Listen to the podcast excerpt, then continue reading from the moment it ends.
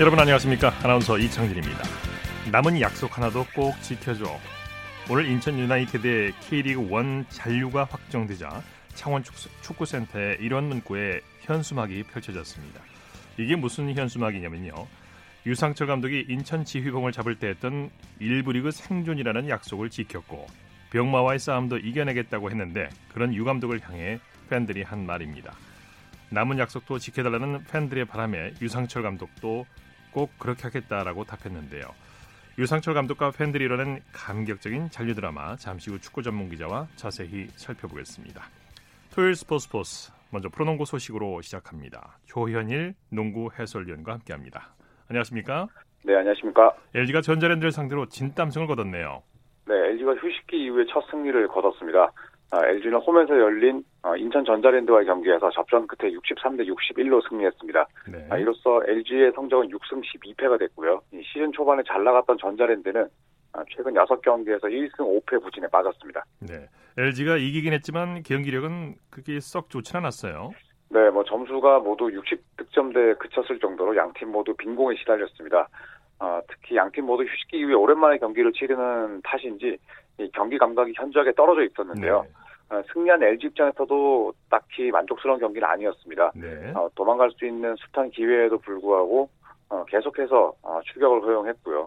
특히 2점슛 성공률이 42개 시도 11개 성공, 26%의 성공률에 그칠 정도로 너무나 슛 감이 좋지 못했습니다. 네, 4쿼터도 3점이 터지긴 했습니다만 총 31개를 던져서 10개 성공에 그쳤습니다. 네, 라렌 선수의 활약이 아주 좋았죠? 네, 캐디 라렌 선수는 LG의 복덩이입니다. 올 시즌 평균 22.9득점으로 전체 득점 1위, 또 리바운드 역시도 11.8개로 전체 2위에 올라있는 최고의 이 외국인 선수인데요. 오늘도 21득점에 리바운드 12개로 제목도 해냈습니다. 네. 이 골밑에서 홀로 고군분투하면서 득점을 책임졌고요. 또 외곽에 버티고 있는 동료들에게 숱한 기회를 내주면서 전자랜드를 상대로 맹활약을 펼쳤습니다. 네. 정희재 선수의 3점슛이 결정적인 역할을 했죠. 네, 사실 이 접전에서 터지는 3점슛의 위력은 모든 팀들이 또 바라는 바입니다. 예. 오늘 그 역할을 정희재 선수가 잘 해줬는데요. 이 3쿼터까지 LG가 11점 차로 앞서가기도 했지만 추격을 허용한 채 4쿼터를 맞이했습니다. 또 이후에 이 1점 차까지 쫓기기도 했습니다만 말씀대로 정희재 선수가 4쿼터 종료 3분 59초 전에 아주 중요한 3점을 터뜨리면서 6점 차로 달아났고요. 네. 그리고 58대 55로 쫓기던 종료 1분 55초 전에는 이원대 선수의 3점이 터지면서 전자랜드의 추격을 잘 따돌릴 수가 있었습니다. 네. 오리온이 KCC를 꺾고 꼴찌 탈출에 성공했네요. 네, 오리온이 홈에서 승리를 따냈습니다. 강호 전주 KCC와의 맞대결에서 87대 73으로 승리했습니다. 네. 오늘 승리로 오리온 역시 LG와 마찬가지로 시즌 6승째를 신고하면서 최하위로 떨어질 위기에서 벗어났고요. 최근 성적이 좋지 않아서 다소 좀 팀 분위기가 가라앉아 있었는데 오늘 경기 승리로 기대를 바꾸는 데도 성공했습니다. 네, 국내 토종 선수의 활약이 완전히 엇갈렸죠? 네, 오리온은 국내 선수들의 고른 활약이 돋보였습니다. 외국인 선수 포함해서 무려 10명의 선수가 이 두 자리 득점을 기록을 했고요. 예. 그리고 6명이 3점포를 터뜨렸습니다. 그중에 이현민 선수의 활약이 돋보였는데 이 3점 4개 포함해서 14득점, 또 어시스트 8개, 스틸 3개로 공수 양면에서 활약을 했습니다. 반면 KCC는 전창진 감독이 경기 후에 선수들이 굳은 일부터 시작을 해야 됐다, 너무 화려한 플레이만 쫓았다면서 아쉬움을 드러냈습니다. 네, 특히 장재석과 이대성의 맞대결이 관심을 끌었죠? 네, 두 선수는 원래 또 절친한 친구 사이이기도 한데요. 이 장재석 선수는 올 시즌에 데뷔 후 처음으로 경기당 평균 2자리 득점을 올리고 있습니다. 네. 또 리바운드 역시도 이 커리어 하이 기록을 세울 정도로 올 시즌 활약이 좋은데요. 오늘 이대성 선수가 이끄는 KCC를 맞아서 13득점, 리바운드 5개로 맹활약했습니다. 네. 이대성 선수도 휴식기를 잘 보낸 덕분인지 슛 감이 좋았는데요. 3점 슛 7개 포함해서 24득점, 또 어시스트 3개로 활약을 했습니다만 팀의 패배로 빛이 바래고 말았습니다. 네. 오리온 추일승 감독은 승리 원동력을 뭘로 꼽았나요? 리바운드와 또 이 선수들의 집중력을 꼽았습니다. 추일승 감독은 경기 전에 선수들에게 리바운드를 강조했고 후반에 다행히 이 리바운드 싸움에서 이길 수 있었다는 이야기를 했는데요. 네. 인사이드가 강하지 않기 때문에 국내 선수들의 활약, 그리고 또 외곽 슛이 잘 조화를 이룬 오늘 같은 경기가 굉장히 이상적이다라는 총평으로 인터뷰를 마무리했습니다. 네. 여자 프로농구 살펴보죠. KB스타즈의 질주가 무섭네요. 네, KB스타즈가 3연승을 달리면서 우리은행과 공동 선두를 이뤘습니다. 청주 KB스타즈는 홈에서 열린 부천 KB하나은행과의 경기에서 77대 68로 이겼습니다. 오늘 승리로 KB스타즈는 3연승을 달리면서 6승 1패로 우리은행과 공동 선두가 됐고요.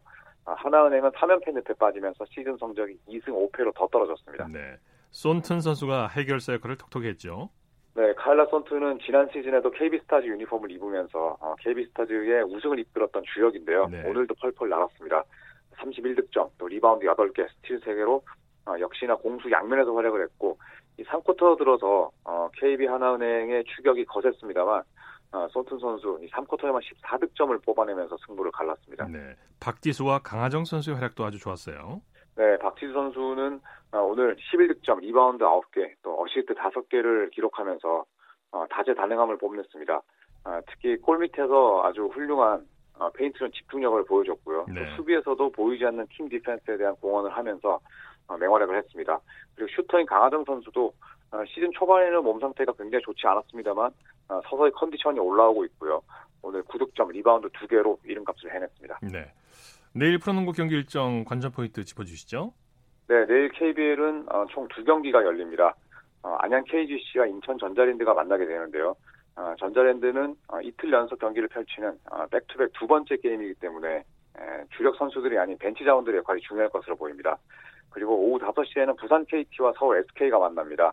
1위를 달리고 있는 서울 SK가 외곽 슛으로 무장한 부산 KT의 3점 슛을 얼마나 잘 막아내느냐에 따라서 승패가 갈릴 것 같습니다. 네, 소식 감사합니다. 네, 고맙습니다. 프로농구 소식 조현일 농구 해설위원과 정리했고요. 이어서 프로배구 소식 살펴보겠습니다. 스포츠통화의 강산 기자입니다. 안녕하십니까? 네, 안녕하세요. 먼저 삼성화재와 KB손해보험의 경기부터 살펴보죠.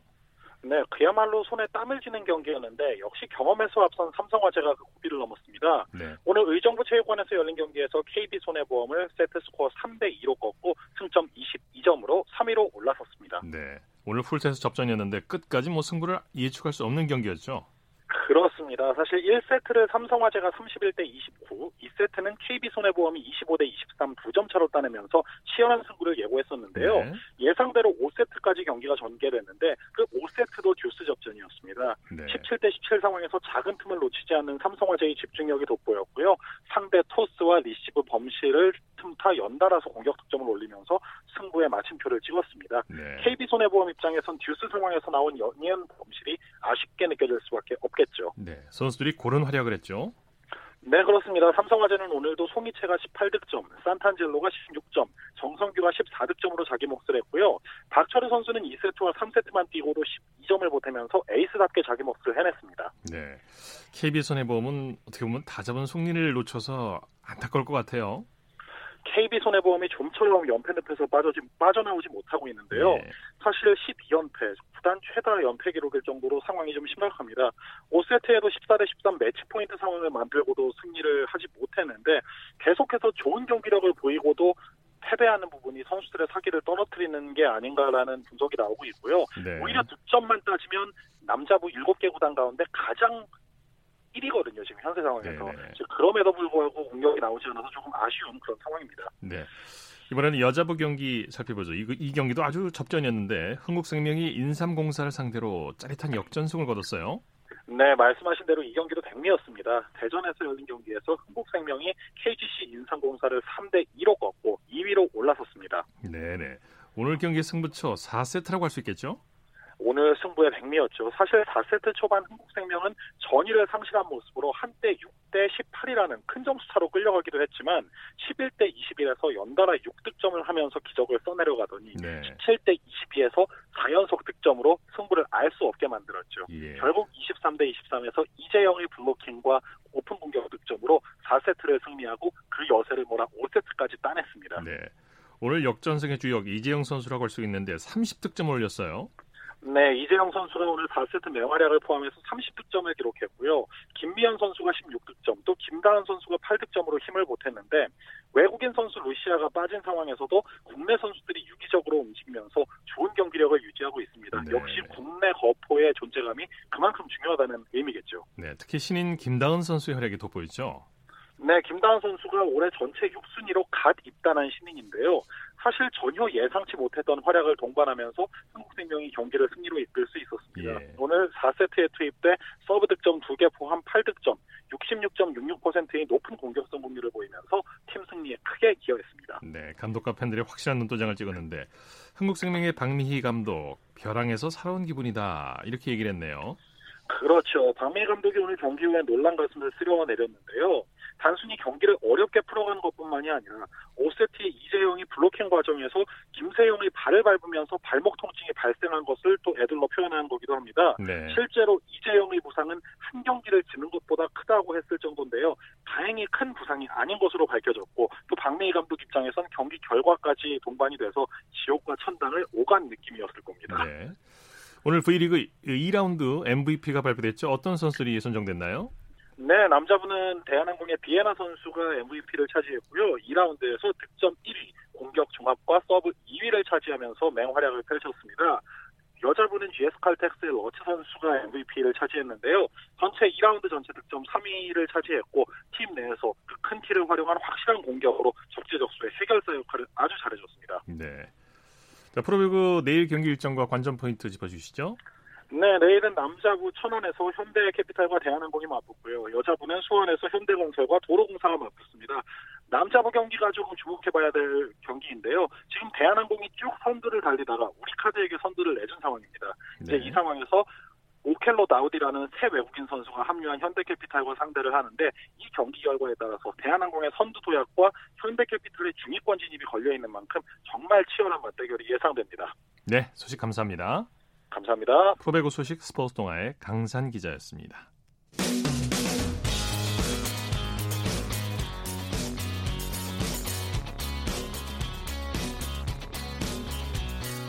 따뜻한 비판이 있습니다. 냉철한 분석이 있습니다. 스포츠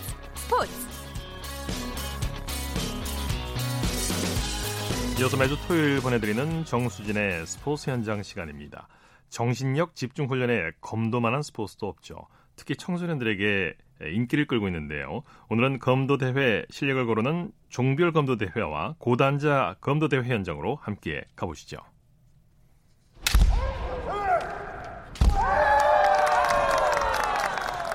네, 저는 지금 잠실 학생체육관에 나와 있는데요. 곳곳에서 기합 소리가 들리고 있습니다.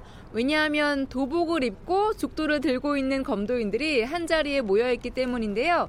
2019년을 마무리하는 서울시 검도인들의 축제인 제40회 서울특별시 회장기 종별 검도대회와 제17회 서울특별시 고단자 검도대회가 뜨거운 열기 속에 열리고 있습니다. 지금부터 이 현장 함께해 보시죠. 예, 서울시 검대 회장 박항림입니다. 연말 결산을 하면서 여태까지 못 뛴 전문 분야 선수를 약간 들어오고 그다음에 생활체육에 있어서 개인적 성격으로 해갖고 제일 여기가 아무래도 경쟁은 제일 심한 대회가 이 대회입니다. 검도는 이제 초단부터 시작하고 8단까지 있는데 고단자 대회는 검도에 있어서 고단자 그러니까 7단, 8단 위주의 시합입니다. 젊은 사람들이 체력이나 면적에서는 낮지만 고단자는 그걸 말고 기세라든가 자세에 있어서 근본이라든가 배워야 될 기본이 있거든요. 그 부분을 갖다가 후배들이 배우게 하기 위해서 여는 게 고단자 대회입니다.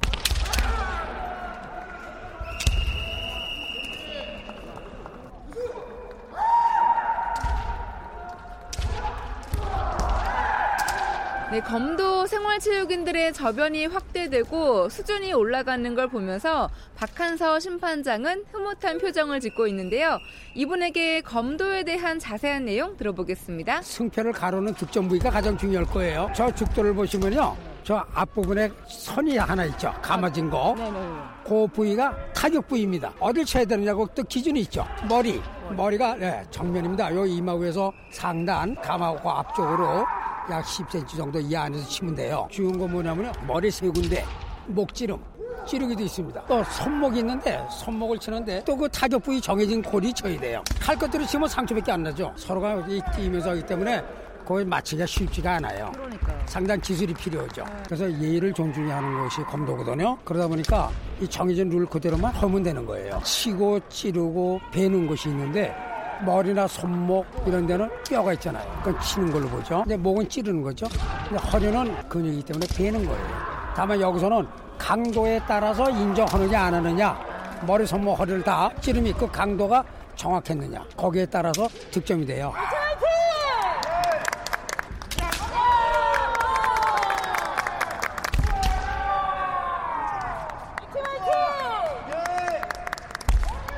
네, 경기를 끝낸 선수들은 많은 땀을 흘리는 모습인데요. 예를 다하고 최선을 다했기 때문에 경기 내용에 만족한다고 합니다. 자, 차렷, 동네, 우승 앞으로. 이 친구 우리 아주 우리 코린 때부터 운동했잖아. 야, 얼마나 간 거야. 김정락 선수. 다음에 호구 입고 나오세요. 주루주 3연분들 다음에 우승하세요. 네. 올림픽 기념 국민생활관 검도 중심에서 수련하고 있는 박찬민이라고 합니다. 반은 6단이고요. 예, 중년부 우승했습니다. 고단자니까 기세라든지 또 자세가 무너지지 않고 그런 마음으로 했는데 경기라는 게 꼭 단과 그 실력에 따라 결정이 나는 게 아니고 그날 당일의 컨디션이라든지 또 그런 게 많이 작용을 하기 때문에 운이 좋아서 예, 좋은 결과가 있었던 것 같습니다. 내일 또 단체전은 또 팀워크가 중요하니까 열심히 준비해서 또 좋은 결과 있도록 해야죠. 네, 안녕하세요. 무신 검도관에서 운동하고 있는 장은영입니다. 처음 우승을 해봤어요. 긴장 별로 안 하고 해서. 그래서 상대가 뭐 치려고 하는지 다 보여서 거리 조절도 잘 하고 때릴 때도 잘 알고 공격 많이 하면은 이렇게 들리니까 그때 이제 때리는 거라서 저는 손목이 너무 잘 된 것 같아요. 기분이 너무 좋으실 것 같거든요. 네, 아까 나가서 소리 지르고 왔어요. 다른 선수들한테는 미안하잖아요. 그러니까 다 인사하고 나가서 혼자 소리 지르고 다 해봤던 사람들이거든요. 그래서 이 정도 하면 되겠지 했는데 같이 잘하는 거예요. 내일 단체전도? 네, 다 나와요. 팀이 지더라도 저는 이겨야죠. 오늘 결승에서 만난 친구랑 첫판에서 또 하거든요. 그래서 걔가 칼을 갈고 아까 시상식 하는데 옆에서 이렇게 내일 봐 이러고 가더라고요. 원래 친해가지고. 그래서 안 지게 열심히 하겠습니다. 안녕하세요. 저는 진양검도관 관장 양광식입니다. 이번에 그 서울시 고단자 대회 뛰었습니다. 그 남자는 6단 이상, 그 여자는 4단 이상 해가지고 그 서울에서 좀 이제 대표하는 사람들이 나와가지고 서로 이제 시합을 하는 경기입니다. 청백전으로 나눠서. 결과는 어땠나요? 저는 이겼습니다. 1대0으로. 그러니까 저희 팀, 여자팀은 저희 100팀이 졌고, 남자팀은 저희 100팀이 이겼고요. 이제 좀 더 시합을 나가서 관원분들도 이렇게, 우리 관장님도 시합을 하는구나. 그런 모습도 좀 보여주고, 같이 또 대회도 나갈 수 있고, 할 수 있는 게 보기에도 더 많이 좋을 것 같아요. 국사! 화이팅!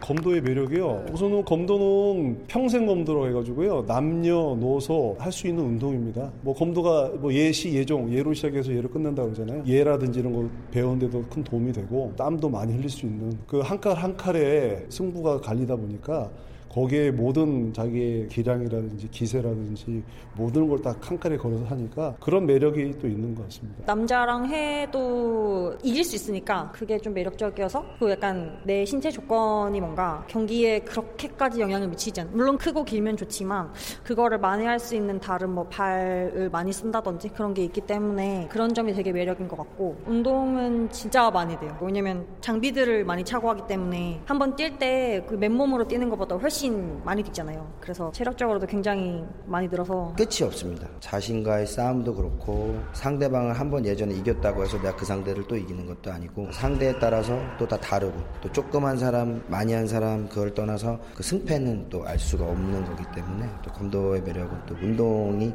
굉장히 많이 되는 거. 네, 지금까지 제40회 서울시 회장기 종별 검도 대회와 제17회 서울시 고단자 검도 대회 함께 했고요. 저는 정수진이었습니다.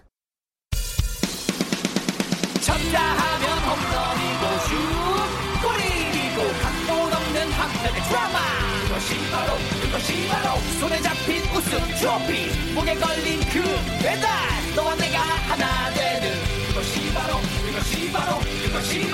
꿈꾸던 스포츠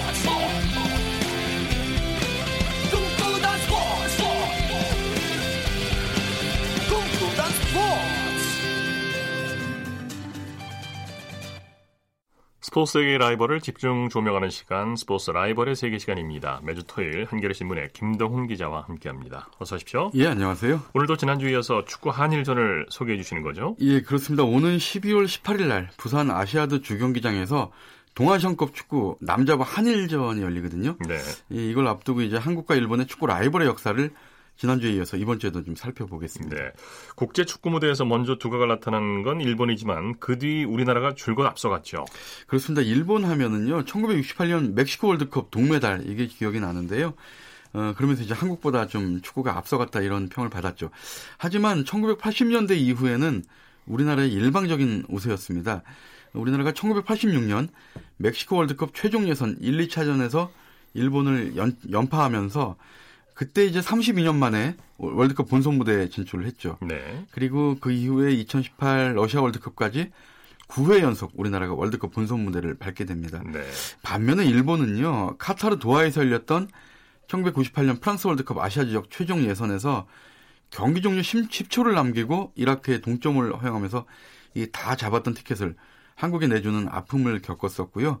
이게 이제 일본한테는 도하의 악몽이었고 우리에게는 도하의 기적 이렇게 불리고 있죠. 네. 일본은 이어서 자동 출전권이 주어졌던 2002년 한일 월드컵에서야 비로소 월드컵 본선 무대를 처음 밟았습니다. 네.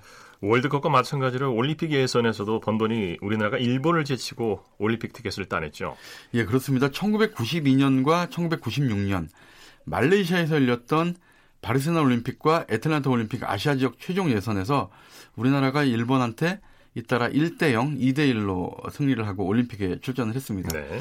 특히 이제 2012년 런던 올림픽 3, 4위전 정말 기억에 많이 남으실 텐데요. 일본한테 통쾌한 2대0 승리를 거두면서 동메달을 따냈는데 일본이 축구에 관한 한 68년 멕시코 올림픽 동메달 이걸 좀 유일한 자랑거리로 여겼었는데 네. 이제는 우리나라 앞에서 이것도 이제 할 말이 없어지게 됐습니다. 네네. 한일전에는 올드 팬들을 설레게 하는 추억의 명승부도 많았죠. 그렇습니다. 이 중년 남성 팬들이 술 한잔 걸치면 입에 올리는 최고의 명승부 하면 네. 도쿄 대첩이죠. 예. 우리나라가 97년 9월 28일이었습니다. 일본 도쿄에서 열린 프랑스 월드컵 최종 예선에서 2대1로 짜릿한 역전승을 거둔 경기였는데요. 일본은 외국인 선수 로페즈를 이제 브라질 선수죠. 귀화시키면서 사상 첫 월드컵 본선 진출을 열망을 했습니다. 네. 일본이 후반 22분에 야마구치 선수의 선제골로 앞서갔지만 우리나라가 후반 38분 서정원 선수의 헤딩골로 동점을 만들었고요. 종료 4분 전에 이민성 선수의 왼발 중거리 슛. 예. 예, 그러면서 이제 대역전 드라마를 완성했습니다. 아직도 기억이 생생한데 예. 이 경기장이 아주 썰렁했던 기억이 그렇습니다. 합니다. 이 1994년 히로시마 아시안게임 8강전도 각본 없는 드라마를 연출한 명장면으로 꼽히죠. 게다가 좀 축구에서 가장 재밌다는 3대2 펠레스코아로 우리가 이겼기 때문에 더욱더 짜릿한 승부였습니다. 네.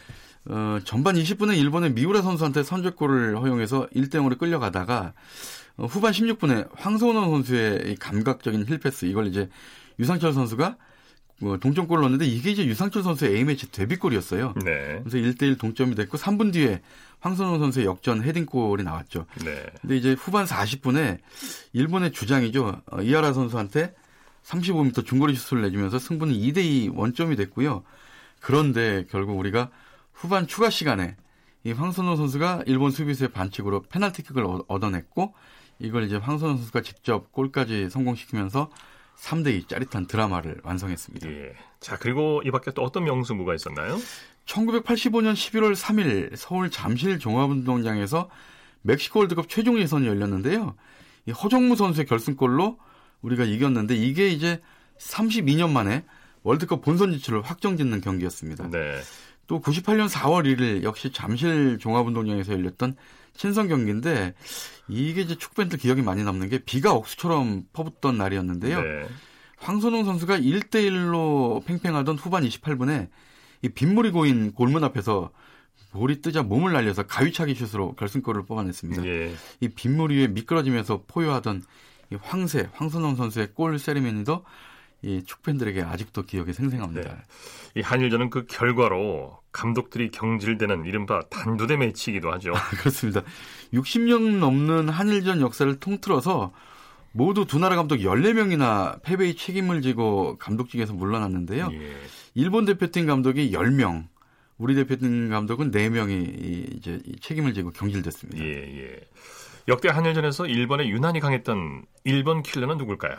우선 한일전에서 가장 많은 골을 넣은 선수를 찾아보니까요. 이 황금의 달이 이런 별명을 가졌던 1950년대 축구스타 최정민 전 대표팀 감독이었고요. 네. 그리고 70년대 슈퍼스타 차범근 전 대표팀 감독 네. 두 분이 나란히 6골씩을 기록했고요.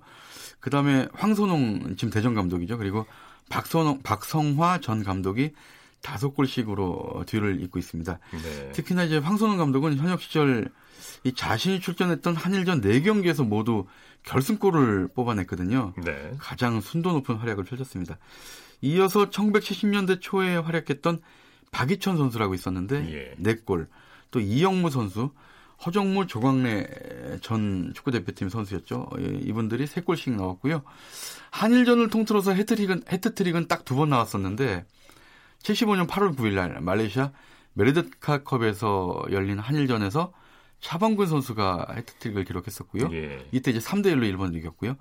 또 79년 6월 16일 날 서울운동장에서 열린 정기전에서 박성화 선수가 해트트릭을 기록하면서 4대1 대승을 이끌었습니다. 그렇군요. 자, 오늘 말씀 감사합니다. 네, 감사합니다. 스포츠 라이브의 세계 한겨레신문의 김동훈 기자와 함께했습니다.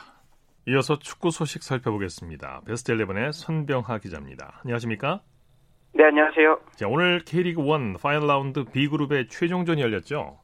네, 토요일인 오늘 오후 3시 성남을 비롯한 세 경기에서 2019 K리그 1 파이널 라운드 B그룹에 속한 최종전이었습니다. 먼저 하루 종합은 저는 홍남이 제주를 3대1로 격파하며 유종일을 네. 걷고요. 아, 지금 전화 연결 상태가 좋지 않아서 다시 연결을 잠시 후에 하도록 하겠습니다. 아, 스포츠 단신 먼저 전해드리죠. 아시아 최강 한국 사이클 여자 단체 추발이 사상 처음으로 월드컵 무대에서 메달을 차지했습니다. 한국 여자 단체 추발 대표팀은 홍콩에서 열린 2019-2020 국제사이클연맹 트랙사이클 월드컵 3, 4위전에서 독일을 약 0.3초 차이로 제치고 동메달을 차지했습니다. 뉴질랜드가 금메달을 차지했고 벨기에가 은메달을 가져갔습니다. 자, 다시 한번 손병하 기자 연결하죠. 여보세요? 네, 여보세요? 네, 지금 상태가 괜찮아졌네요.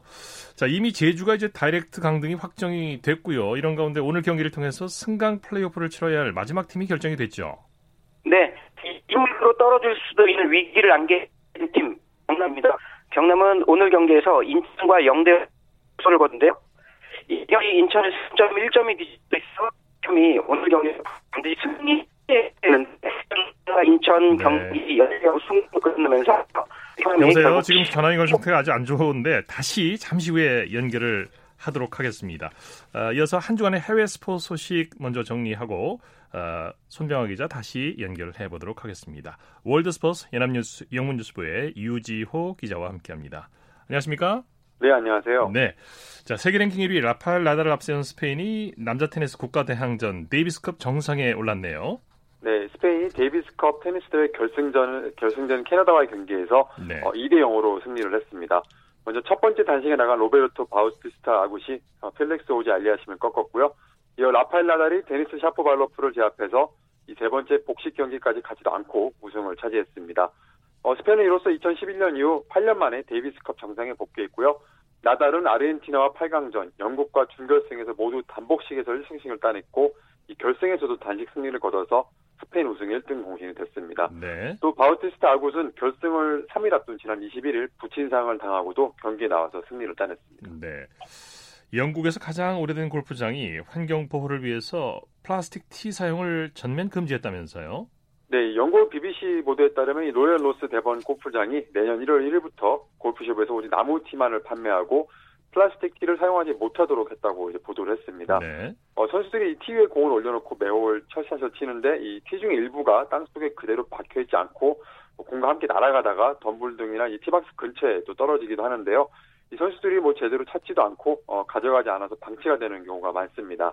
이 골프장의 이사회는 플라스틱 티가 새 등 야생동물에 위험이 된다고 판단했고요. 네. 특히 새들이 색깔 있는 티를 이곳저곳으로 옮겨놓아서 인근 환경에도 악영향을 미친다고 밝혔습니다. 네. 영국의 웨스트워드 호에 위치한 이 골프장은 1864년 만들어졌고요.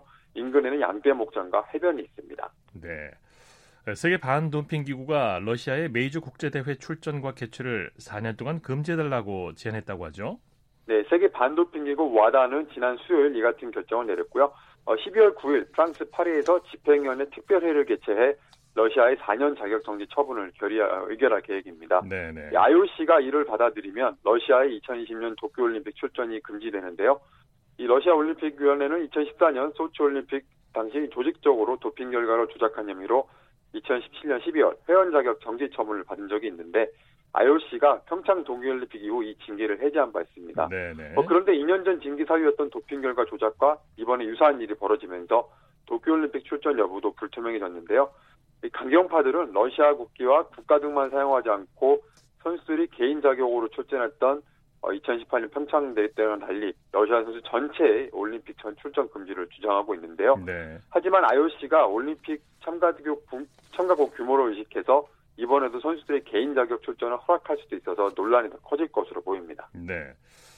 종합격투기 스타 코너 맥그리거가 1월에 복귀전을 치를 것이라는 소식이 있네요. 네, 코너 맥그리거가 도널드 세노니를 상대로 내년 1월 18일 라스베가스에서 열리는 UFC 246의 메인 이벤트를 장식할 예정입니다.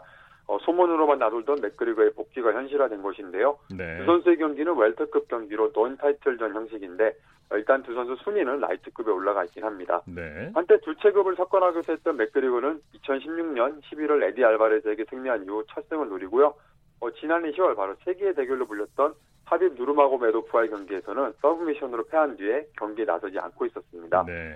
여러 선수들과 대결이 입에 오르내렸는데 결국 이제 카우보이라는 애칭을 가진 세로니와 붙는 것으로 결정이 됐고요. 네. 세로니에게도 중요한 일정이 될 텐데 이 선수가 최근 저스틴 게이츠와 토니 퍼거슨에게 연속으로 패하면서 약간의 슬럼프를 겪고 있습니다. 예. 도쿄올림픽 조직위원회가 선수들의 안전을 위해서 수질 개선 계획을 발표했다면서요. 네, 조직위 측이 마라톤 수영과 철인 3전 경기가 열릴 오다이바 해양공원의 수질을 개선하겠다고 약속했는데요. 지난 8월 이곳에서 다량의 대장균이 검출돼서 철인 3전 경기 대회가 취소된 적도 있습니다. 네. 올림픽 대회 기간에는 수질 향상과 온도 상승을 방지하기 위해서 3단 수중 스크린을 설치할 것이라고 했고요. 또 전문가와 함께 적절한 수질과 온도를 마련하기 위한 방법을 검토할 계획이라고 합니다. 네. 또 오다이바 공원에서의 경기 시간을 앞당기자는 의견들이 나오는 가운데 최종 출발 시간은 12월 2일부터 3일까지 스위스 로잔에서 열리는 IOC 집행위원회 회의에서 결정될 예정입니다. 네. 마라톤으로 전향했던 육상 장거리 스타 모 파라가 내년 도쿄올림픽에서는 1000m에 출전할 예정이라고요. 네, 모 파라가 지난 금요일 자신의 유튜브 채널에서 올림픽 때는 트랙으로 돌아갈 것이라고 발표를 했는데요. 파라는 2012년 런던올림픽 또 2016년 리우데자네이루 올림픽에서 5000m와 1000m를 모두 석권하면서 금메달 4개를 딴 적이 있습니다. 네. 트랙에서 신화를 일군 다음에 파라가 2017년 8월 마라톤으로 전향했고요. 2018년 시카고 마라톤에서 2시간 5분 11초의 유럽 신기록으로 우승하기도 했는데 하지만 이 케냐와 에티오피아 선수들이 강세를 보이는 마라톤에서는 세계 최고 자리까지는 가지 못했습니다. 네. 그래서 이번 올림픽 때는 1000m에서 올림픽 3연패를 노릴 예정입니다. 네. 자, 소식 감사합니다. 네, 감사합니다. 월드스포츠 연합뉴스 영문뉴스부의 유지호 기자와 함께했고요. 이어서 다시 한번 축구 소식 손병아 기자 연결해서 알아보도록 하겠습니다. 여보세요? 네, 죄송합니다. 네, 지금 전화 연결 상태가 좋지 않았는데 아까 K리그1 파이널 최종전 얘기를 하다 말았는데 이 제주가 이제 다이렉트 강등이 확정이 됐고요. 오늘 경기를 통해서 승강 플레이오프를 치러야 할 마지막 팀이 결정이 됐죠. 네, 승강 플레이오프를 치러야 할 팀 경남으로 결정됐습니다. 네. 오늘 경남과 인천이 외나무다리 승부를 벌였는데요. 0-0 승부를 거두면서 인천이 10위, 경남이 11위로 최종 순위를 마치게 됐습니다. 예. 이로써 경남 승강 플레이오프에 나가야 됐고요. 오는 12월 5일과 12월 8일 2부 리그에서 올라온 부산과 두 차례에 걸쳐 승강 플레이오프를 치러 이 두 팀 1부 리그 진출권을 놓고 다투게 됩니다. 네, 네. 2부 리그인 K리그2에서도 승강 플레이오프를 치를 팀이 최종 확정됐죠? 네, 방금 말씀드린 것처럼 부산이 이 승강 플레이오프 진출팀으로 결정됐습니다. 오늘 오후 2시 부산 구덕운동장에서 열린 승격 플레이오프에서 부산이 안양을 1-0으로 제압하고 1부 리그 승격에 희망을 살렸습니다. 네. 부산 오늘 경기에서 후반 14분 터진 호물로 선수의 결승골을 잘 지키면서 안양을 1-0으로 제압했는데요. 부산이 이로써 3시즌 연속으로 승강 플레이오프에 진출하게 됐습니다. 네. 세 번째 도전인데요. 이번엔 1부 리그 진출의 꿈을 현실로 만들 수 있을지 주목받고 있습니다. 네. 내일은 K리그1 파이널 라운드 A그룹의 최종전이 펼쳐지죠? 네. 일요일인 내일 오후 3시 전주 월드컵 경기장을 비롯한 전국 3개 경기장에서 2019 시즌의 대미를 장식할 K리그1 38라운드 최종전이 일제 열립니다. 네. 먼저 내일 오후 3시 전주 월드컵 경기장에서는 역전 우승에 도전하는 전북이 강원을 상대하고요. 같은 시각 울산 종합운동장에서는 1위를 지켜 정상에 오르려는 울산이 포항과 동해안 더비를 치릅니다. 네. 마지막으로 DGB 대구은행파크에서는 홈팀 대구와 원정팀 서울이 다음 시즌 아시아 축구연맹 챔피언스리그 진출권인 3위 자리를 놓고 물러설 수 없는 한판 승부를 펼칩니다. 예. 내일 경기에서는 시즌 우승팀 확정 등 많은 것들이 걸려있죠. 네, 맞습니다. 올 시즌 K리그1 정말 치열했는데요. 37라운드까지 소화한 현재 가장 중요한 우승팀 아직도 결정되지 않았습니다. 예. 내일 경기 결과에 따라 파이널 라운드 A그룹에 속한 1위부터 6위까지 모든 팀의 순위가 바뀔 수 있을 만큼인데요. 네. 가장 관심을 끄는 것 역시 우승팀입니다. 현재 가장 유력한 팀은 울산입니다. 울산 승점 79점으로 1위를 달리고 있는데요. 승점 76점인 2위 전북에 승점 3점에 앞서 있어 내일 경기에서 비기기만 해도 자력으로 우승할 수 있습니다. 예. 그러나 전북이 경남에 이기고 울산이 포항에 패한다면 전북이 역전 우승을 차지할 가능성도 있습니다. 네, 자, 이 경우라면 전북이 무조건 우승을 차지하는 건가요? 네, 이 전북이 이기고 울산이 진다고 해서 무조건 전북이 우승하는 것은 또 아닙니다. 네, 바로 다득점 우선 적용 룰 때문입니다. 네.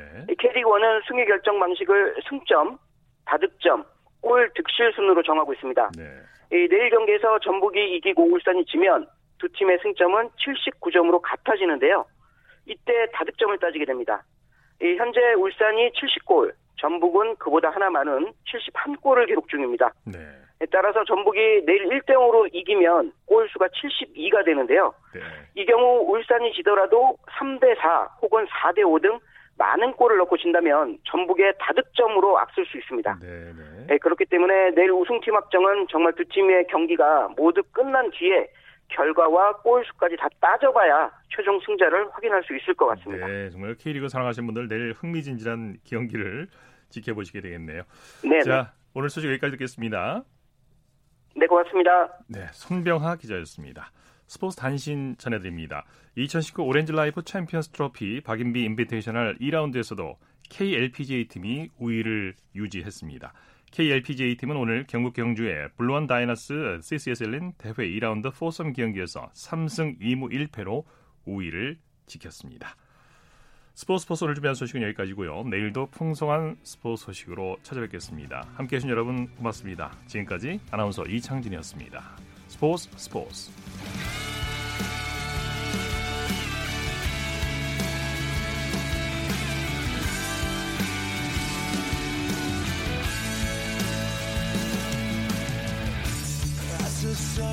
Down in front of me reminds me where I wanna be with you and you alone.